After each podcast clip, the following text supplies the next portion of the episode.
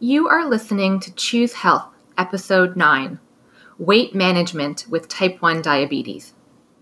Have you ever wondered why it might be so hard to lose weight when you live with type 1? Have you personally ever struggled to lean out or reach an ideal weight?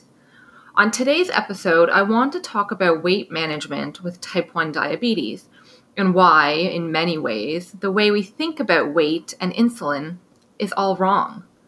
So keep listening for my take on the topic and learn some strategies along the way to develop a healthy relationship with your weight, with food, and with insulin. As always, if you have any questions or comments, be sure to reach out. I love hearing from you. I'm at SweetRunMD on social media, and I can also be contacted on my blog at ironladyanne.wordpress.com. Hope you enjoy this week's episode.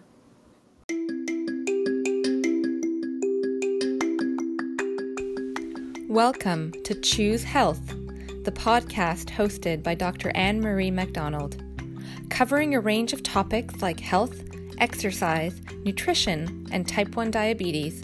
The weekly podcast aims to inspire and empower you to choose health every day and live a healthy and active life with or without type 1 diabetes. Hi, everyone. Thanks for tuning in. Today I'm chatting about a topic that I find both frustrating and fascinating. And here's why. We all have a complicated relationship with food. Heck, it's basically a given when you have to think about food and the way it affects you every single day. By living and managing type 1 diabetes, we're also all practically nutritionists, psychologists, and mental math wizards Am I right? Show me a meal and I will whip up the carb count in a minute. I'll tell you how many grams of fat and protein are in the dish and how my blood sugars will be going up and down and around once I give myself my dose of meal insulin. It's no wonder that disordered eating is so common amongst type 1 diabetics. We live and breathe food. When our blood sugar is low, we want to eat all the food food is, after all, at that moment, a lifesaver, literally. When our blood sugar is high, though, we often blame the food, wishing it didn't exist or that it didn't have such power and control over our blood sugars. And there's the real kicker control. When it comes to food and diabetes, and ultimately our weight, it's all about control. So today, as I'm talking about weight management with type 1, it's important for me to also touch on some of those complex issues and relationships that many of us live with every day. Eating intuitively or mindfully is a lot harder when your blood sugar is plummeting and you literally only want to survive, or when your blood sugar is sky high and you're exhausted and still want to eat all the food to get that energy in you. The first step in managing your weight with type 1 is therefore to regain control over your disease. And that means spending the time needed to feel confident and capable to deal with the highs and lows every day. Once you have a good grasp of your basal rates and your carb ratios, for example, then you can start focusing your efforts on weight loss. But what are some of the basic things to know about managing your weight with type 1? I'm choosing to share some of the more common questions I receive or situations that I see to give you all a decent overview of the topic. It's far from comprehensive, but it is a good starting point. So let's jump in. Say you're trying to lose weight, maybe the 10 to 15 pounds that you gained in the last year or over the winter by, you know, brunching hard and living life. And that's okay. You have a feeling that insulin is bad, and more on why this is a myth later. And you want to cut your daily insulin doses. So you start drastically cutting your carbs. You eat more fat, but hey, avocado and nuts are good, right? And you manage to still get in some protein. But the scale isn't moving. You're even doing cardio and breaking a sweat. Sound familiar? When I leaned out before my wedding this winter, I basically was saying see you later to my post Ironman weight gain. I was focusing on a low insulin and high nutrient diet. But when I say low insulin, I don't necessarily mean low carb. Keeping insulin levels low means that I am more effective at using insulin. It means that I am more sensitive to the hormone. That I can take less insulin for the same number of carbs. But why is that important? Insulin is an amazing hormone that pulls sugar from the bloodstream and gives us energy from carbohydrates. If we have more of it in our bloodstream, we are telling our body to utilize that sugar as a source of energy. When we want to lose weight, though, we want our fat stores to be the source of energy. And so we want to make sure that the insulin we're using is as sensitive as possible, i.e., we use as little as possible. We also know that insulin needs change when we are stressed or sick, when we've slept poorly or missed our strength workouts. In all of these latter cases, we will need more insulin. Insulin sensitivity and weight loss is therefore about more than just the food we eat. It's also about our lifestyle and about how we can help our insulin work better. So you might be wondering how can I change my lifestyle so that I can finally lose the weight? Here are a few starting strategies for you to try. Number 1, include weight and or resistance exercises into your schedule. Weight training is one surefire way to make yourself more sensitive to insulin. See what happens after you do a strength workout you'll likely notice that you need a lot less insulin for six to eight hours after the activity, and that you are able to soak up a lot more carbs for fewer units of insulin. Number two, time out your workouts when there is little insulin on board. If you time out your workouts when you are either fasted, i.e., in the morning, or when you have little insulin on board, you are more likely to get your metabolism revved up and your fat stores used as energy. Doing a workout in the morning will also help you to be more sensitive to insulin throughout the day. So it is a win win situation. Number three, plan out your carb heavy meals for days and or times when you're more sensitive to insulin. Think about the times when you need to up your basal or when you're resistant to insulin. Maybe it's when you're sick or prior to your period. Maybe it's after a poor night's sleep or when you're stressed and studying for an exam. Whenever your body is producing hormones that cause you to be, to be more resistant to insulin, aim to lower your carbs or up your strength workouts.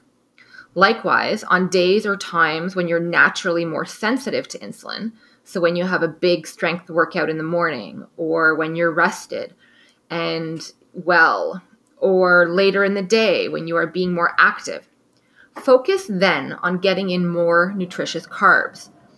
Perhaps periodize your day with a low carb breakfast and then a higher carb meal for lunch, for example. Number four, choose foods that give you energy, not simply ones that fill you up. This point is an important one. Calories in matters, especially when you're trying to lose weight. But if you're focusing on a higher fat diet, let's say, and you're actually hungry at mealtime, you might find yourself snacking, waiting for the fatty meal to kick in. Be mindful of how many snacks you're eating. If you are often hungry in between meals, it might mean that your meals are actually too small, and likely the protein or the fiber are lacking to keep you satisfied. Number five, be smart about your low treatments. I know that this one is easier said than done. Trust me, I too have had a spoon in the peanut butter jar at 3 in the morning. But aim to treat your low blood sugars with just the right amount of carbs. Don't go overboard so as to then have to correct with more insulin and potentially go low again. Instead, find a treatment that works and that you don't actually love. For me, it's chocolate milk. I can take just a few sips, enough to get me up to four or five, and I can put the container back in the fridge. Maybe for you, it's orange juice. Maybe it's glucose tab or a spoon of honey. Find something that works for you and your diabetes. Number six, this is an important one. Know what you can control. Here, I want you to focus on which parts of type 1 management you can actually control so that you will feel better about your overall care. The more we feel like we are in control of our chronic condition, the more we are able to be mindful with our food intake and intentional with our activity. If you can't control how resistant you are to insulin when you are sick, for example, don't throw all your hard work out the window and order pizza. If you know that you can test out your basal rates for a few nights in a row to have those seven, eight ish hours at a nice level, then put in the work and do it. Focus on what you can control, and you'll be less likely to use food as a coping mechanism. Eating a jar of Nutella or a pint of ice cream will not make diabetes go away, as much as I'm sure some of us would like to believe. Lastly, I want to talk about your actual weight goal. So, number seven, choose healthy habits, not simply a number on a scale. Too many of us focus on reaching a number on a scale. It seems more tangible and real for some reason, even though it's the complete opposite. You can't control a number, but you can control your behaviors for the most part. So rather than focus on an ideal body weight, how about you shift your thinking and focus on healthy behaviors that will get you to a healthy weight? Listen to your gut. We all know which food choices are likely healthier options and which activities will help us become more sensitive to insulin. We also know deep down that reaching a certain goal weight will not make everything perfect. Far too often, we have this idea that once we reach a certain weight, things will fall into place. And that's not at all true. Things will fall into place as soon as you have the right attitude. So spend more time focusing on your thoughts and on the stories you tell yourself in order to reach your life goals, and not on a number. A number, after all, won't make the boyfriend or husband appear or the promotion occur. It won't make you love yourself more or give you confidence. A number is just that a number. Oh, and one last one. Number eight make sure you're eating enough. Although you might think this one is counterintuitive, hear me out. You have to give your body enough nutrients and calories to not only function throughout the day, but also to give it confidence that there is a plentiful amount of food available. Your body should never question if you'll be eating your next meal or whether you'll be starving for the whole day or week. So learn about your individual caloric needs and be sure to eat at least that amount every day. If you haven't tracked your food intake in a while, I would start there. Journal your food intake and look at the calories for a few days. Try your best not to get obsessive over it. That's not healthy for anyone. But learn about your current eating habits and make sure that you are in range. So, there you have it some strategies to help you on your weight loss goal with type 1. I hope that these tips are helpful. Apply them to your life and see what happens. Know that our bodies are also stubborn, and if you've been living at a certain weight for a long time, it will be more challenging to lean out.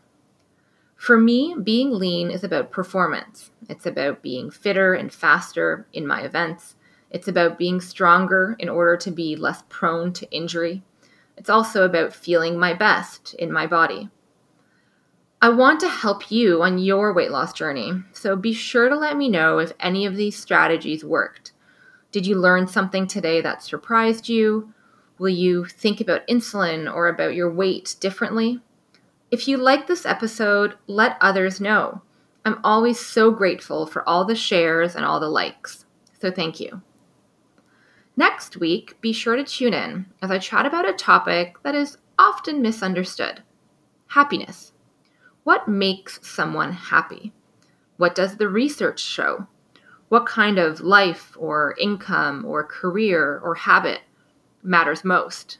Tune in to find out. See you then.